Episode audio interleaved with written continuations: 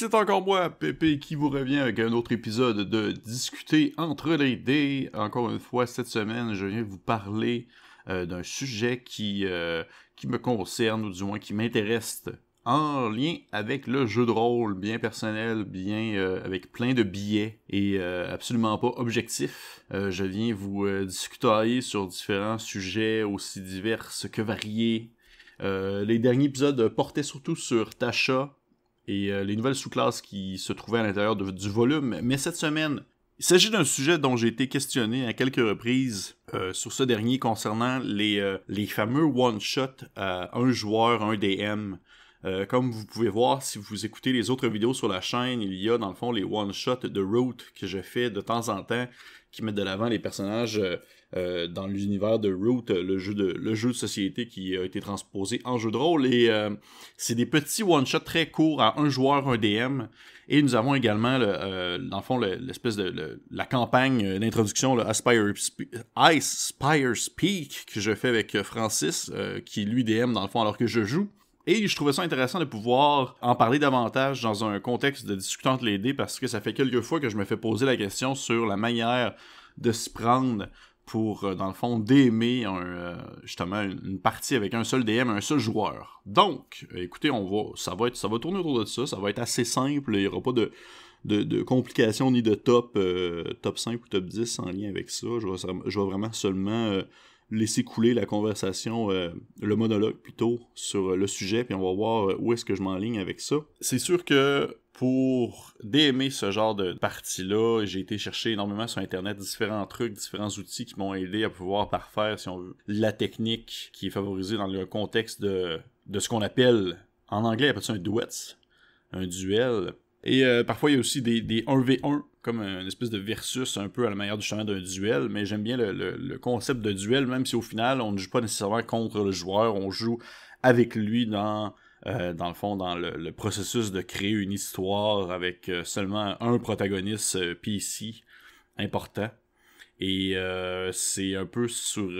c'est un peu en fouillant justement les différentes zones obscures du dark web de jeux de rôle que j'ai découvert dans différents trucs que j'ai décidé de mettre de l'avant lors de mes propres parties de duel. Et euh, je, trouve je trouverais ça intéressant de, dans le fond, vous les nommer, ou du moins, vous nommer un peu les avantages, les inconvénients, euh, qu'est-ce que je mets de l'avant, qu'est-ce que je trouve pertinent à mettre en place lorsque c'est ce genre de partie-là qui est mis, euh, qui est favorisé, par exemple, dans un contexte de pandémie, admettons que vous voulez faire jouer votre douce moitié à un jeu et vous voudriez d'aimer ou que votre douce moitié vous DM, eh bien, vous pourriez tout simplement être vous deux, face à face, les yeux dans les yeux, les mains sur les mains, avec une petite chandelle et vos feuilles de personnages pas loin, où vous lancerez des dés afin de savoir si oui ou non, dans le plus grand des romantismes, votre personnage se fera écraser par un troll. Bref, les duels. Les duels mettent de l'avant justement un joueur, un DM. Euh, c'est une formule qui est quand même relativement assez particulière. Je pense que c'est pas nécessairement le, le le truc le plus populaire en jeu de rôle, même si je crois que ça gagne en popularité à mesure que les années avancent, à mesure que la manière qu'on joue à un jeu de rôle, euh, dans le fond, euh, devient de plus en plus différente à mesure que les jeux narratifs sont mis de l'avant, l'espèce de, création partagée entre les différents types de jeux aussi est mis de l'avant. Et euh, je trouve que le duel fait rentre un peu dans, cette, dans ce moule-là de, de nouveautés, de nouvelles manières de faire. tu sais, au final, c'est quasiment comme un jeu de société, excepté que y a comme c'est collaboratif à la manière d'un jeu, mais il n'y a pas vraiment de fin. Vous décidez quand est-ce que ça se termine et vous incarnez des personnages. Au fond, un duel, pourquoi est-ce que vous devriez jouer un duel? Ce que je vais nommer là, c'est pas nécessairement des choses qui, euh, que j'ai pris en considération lorsque j'ai fait mes one-shots de route. Euh, c'est pas tous des éléments que j'ai pris, en, considération parce que il y en a que ça qui étaient pas du tout, tout simplement appropriés, si on veut, au moment. C'est dans mes différentes recherches que j'ai trouvé des éléments qui pourraient être pertinents selon la personne et selon la situation. C'est sûr que dans un contexte où est-ce qu'on joue à un joueur, un DM, il y a euh, une très profonde, euh, euh, disons, personnalisation de la relation entre le personnage joueur et les NPC. Avec un seul joueur, il, dans le fond, il, n'y a personne à qui parler excepté au NPC, c'est-à-dire le DM, et ça permet vraiment de pouvoir créer une certaine profondeur entre les relations qui vont se développer entre les personnages qui sont polyvalents, pas polyvalents, mais qui vont être en, satellite autour du personnage principal et ce dernier. Euh, ça permet justement de peut-être euh, au DM de peut-être un peu plus varier à ce niveau aussi en incorporant différents types de personnages qui vont euh, approfondir la relation avec le personnage joueur, que ce soit une rivalité, une relation, une amitié, une relation charnelle ou peu importe, tout simplement pour dire que ça permet une plus grande profondeur, je crois, à un seul joueur, un, un PC, un NPC dans le contexte des différentes relations qui peut se développer et ça ne va pas non plus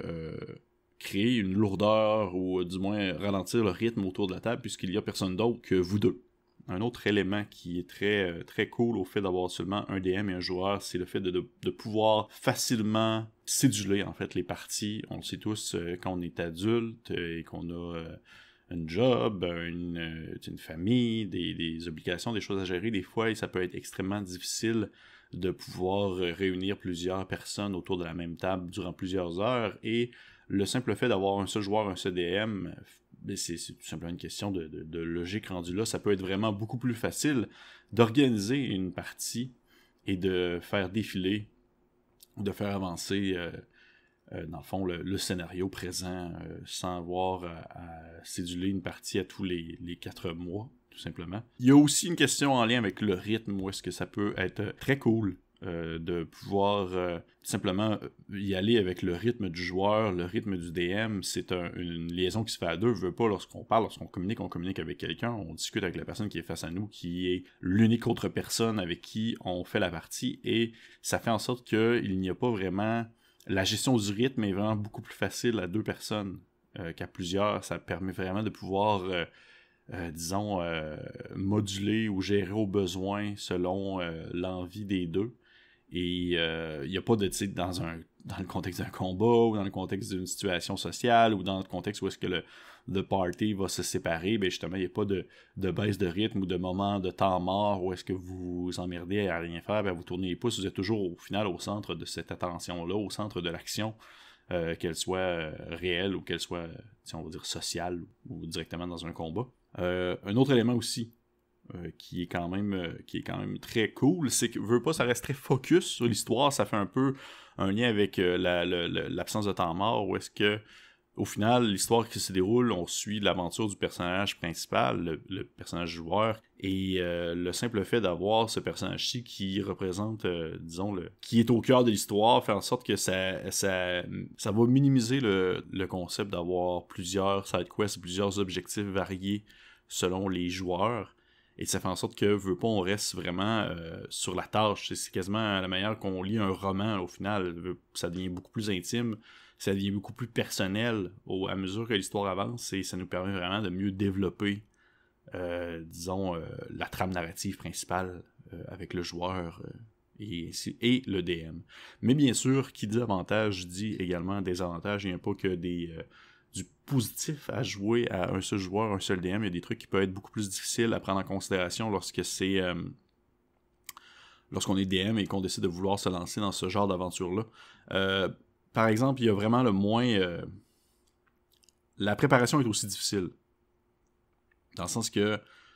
que ce soit le groupe soit, admettons que vous faites une, une campagne préfaite, préécrite par Donjon Dragon, que vous ayez quatre joueurs, que vous ayez un joueur, veut pas la préparation demeure la même et même que la préparation peut être double dans le contexte parce que vous allez devoir adapter parfois euh, le niveau de difficulté de certains encounters, de certaines rencontres que vous allez faire au courant de la partie pour que ça puisse mieux se, se, gérer à un seul joueur. Il y a un peu moins la place à l'erreur également. Euh, avec le joueur, ce dernier peut euh, va moins pouvoir compter sur ses pairs pour pouvoir résoudre des problèmes, ce qui fait en sorte que rapidement la, vapeur peut tourner et rapidement euh, la situation peut changer de bord et euh, une il, y a un, moment d'action qui était positif pour le joueur peut devenir euh, négatif et il n'y a pas des fois de retour à ce moment-là. Ça va juste aller de plus en plus mal parce qu'il n'y a personne d'autre qui peut, dans le fond, essayer de rattraper la balle au, passage. Comme on le raconte, c'est un peu à la manière d'un roman, sauf que c'est un roman qu'on écrit à mesure qu'on le joue. Donc, il, peut arriver des éléments qui vont nous, nous échapper entre les doigts et ça fait en sorte que l'erreur est, l'erreur est humaine et l'erreur peut avoir plus de répercussions, je crois, à un seul joueur euh, autour d'une table. Et bien sûr, ben, je l'ai mentionné tantôt comme étant un point positif, mais c'est également aussi un point positif, le temps mort, dans le fait qu'il n'y a pas de temps mort ça peut être vraiment très négatif dans un contexte d'un joueur, un DM, où est-ce que le DM, là, c'est de la job, là. C'est de la job. Il n'y a pas de moment où est-ce que vous arrêtez de jouer. Vous êtes toujours, toujours, toujours présent sur la partie que parce qu'il y a une seule personne et la personne ne va pas se parler tout seul ou ne va pas interagir avec un autre joueur, va interagir avec vous tout le temps. Elle, elle reçoit en fait euh, justement l'information que vous voulez lancer, elle reçoit la mise en place, elle reçoit dans le fond les, les personnages non joueurs que vous lui donnez, ce qui fait en sorte que vous allez toujours devoir mettre en place différents personnages, mettre en place euh, disons, le, cadre de la partie, faire parler le monde, faire réagir le joueur, lui dire toujours ce qui se passe, euh, être en, constante action. Il n'y a pas de moment où est-ce que vous pouvez respirer un peu, sauf bien sûr si vous prenez des pauses, on s'entend là. Mais du moins, il n'y a pas de moment, a priori, où est-ce que vous pouvez respirer alors que le joueur va se mettre à faire des passes de RP avec un autre personnage, parce qu'il n'y a pas d'autre personnage. Le seul autre personnage, mais c'est vous qui l'incarnez avec l'ensemble de tout ce que le joueur peut rencontrer au courant de la partie. Fait c'est quand même, pour vrai, là, c'est, ça peut être assez rochant. Puis ça en vient justement à mon prochain point qui, euh, dans le fond, les petits trucs que je vais donner rapidement pour euh, des parties à un joueur, un DM, euh, c'est de garder le temps de jeu quand même relativement assez court. C'est un premier truc que je vous donne. Parce que c'est, c'est justement assez rochant pour le DM. C'est très demandant. Euh, mentalement, euh, créativement, c'est, euh, c'est, ça demande beaucoup d'énergie de seulement toujours être à l'attaque pour pouvoir réagir à ce que le, personnage fait parce que vous êtes, vous êtes tout ce qui entoure le personnage et il va uniquement interagir avec vous. Donc c'est vraiment très demandant du côté du DM. Donc, maintenez ça à des périodes plus courtes de partie, des 2 heures, 3 heures, voire maximum. Là, au-dessus de ça, ça commence à être vraiment, vraiment difficile. Puis ça revient au même pour les combats, garder les, euh, les rencontres, les encounters, que ce soit combat ou, euh, ou rencontres sociales importantes, à un petit niveau. Là. Mettez pas comme 20 monstres euh, CR.5 contre votre, NPC, votre personnage joueur, parce que vous allez avoir. Ça devient vraiment long à gérer. Puis ça peut donner l'impression aussi que c'est ça va, euh, ça va euh, devenir redondant parce que le joueur va, peut-être, euh, au final, son personnage, si admettons que c'est dans une partie de Donjon Dragon, on s'entend ça peut être à d'autres jeux, mais admettons que c'est Donjon Dragon, le personnage va ne pourra pas comme tant changer ou varier sa stratégie au courant d'un combat si le combat justement n'évolue pas énormément, ce qui fait en sorte que ça peut devenir très redondant sur le court terme. Euh, un, autre, truc que je dirais, c'est euh, d'ignorer dans le fond les règles de mort dans un contexte d'un joueur. Euh, ça peut seulement faire patate, je pense. Ça peut vraiment comme scraper au complet une campagne. Ça mettons vous décidez de de tuer le personnage joueur au courant d'un encounter qui était comme vraiment très aléatoire. Je dis pas non plus de jouer trop avec euh, de, de fudger les dés comme on dit, de, jouer trop sur le résultat de dés, mais plutôt de vous, entendre avec le personnage joueur que lorsque celui-ci va tomber à zéro point de vie, il va euh, soit tomber inconscient, il se réveiller plus tard, va soit être transporté par les ennemis, il va soit se faire voler de l'équipement, euh, soit qu'à chaque fois qu'il tombe à zéro, ben, il va pouvoir se réveiller, mais il va avoir un niveau d'exhaustion bref, c'est de baisser, si on veut, les conséquences du fait de tomber euh, inconscient pour pas qu'on soit commence à faire des, des saving throws euh, durant, un, durant un combat. Un dead saving throw, c'est un jeu de sauvegarde contre la mort durant un combat de la part du joueur, puis que ça devient comme. Ça peut juste créer. Euh, ça peut juste, comme on va dire, briser justement votre trame narrative, je crois, à un certain point. connaître votre personnage joueur. Connaître énormément les capacités de votre personnage, du personnage joueur que vous avez avec vous.